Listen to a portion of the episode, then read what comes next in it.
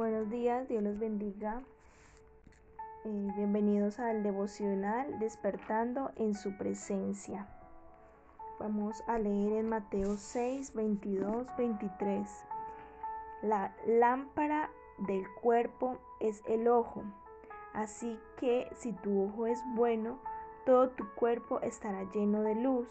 Pero si tu ojo es maligno, todo tu cuerpo estará en tinieblas.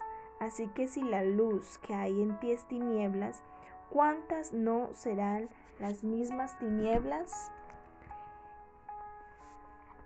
El título de, de esta enseñanza es ¿Cómo está tu lámpara? La lámpara del cuerpo es el ojo. ¿Y cómo está tu lámpara? ¿Cómo, está tu, ¿Cómo están tus ojos? ¿Qué estás viendo? ¿Con qué estás llenando tu lámpara? ¿Con qué la estás cargando?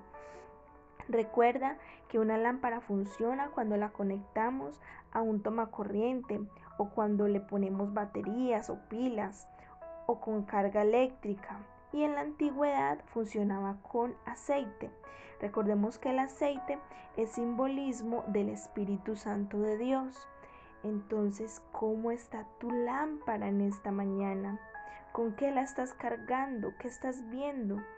¿Estás todo el día en Netflix viendo películas? ¿Estás viendo pornografía? ¿Estás viendo películas que no edifican o novelas que solo quitan tu tiempo? ¿Programas que van en contra de la palabra de Dios? ¿O estás jugando en tu celular o en tu consola con juegos que solo nublan tu mente? Si en lugar de llenar tu lámpara, o sea, tus ojos, con todas estas cosas que solo apagan y traen tiniebla a tu vida, más bien te inyectas de la palabra de Dios, que bien nos dice, lámpara es a mis pies tu palabra y lumbrera a mi camino. Salmo 119, 105. Da luz a todo tu cuerpo, a tu mente, a tu corazón y donde quiera que vayas llenarás de luz todo lugar.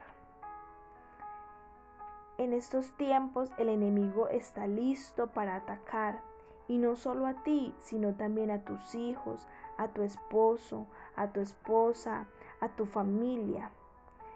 Tú está alerta y apercibido si no quieres ser arrasado por las tinieblas.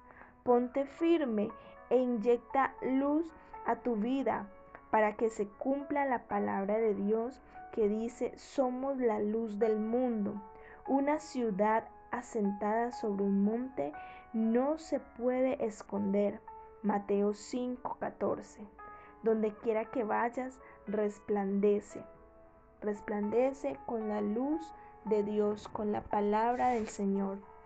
Amén. Señor, gracias te damos por tu palabra en esta preciosa mañana, Señor, en este despertando en tu presencia, Padre.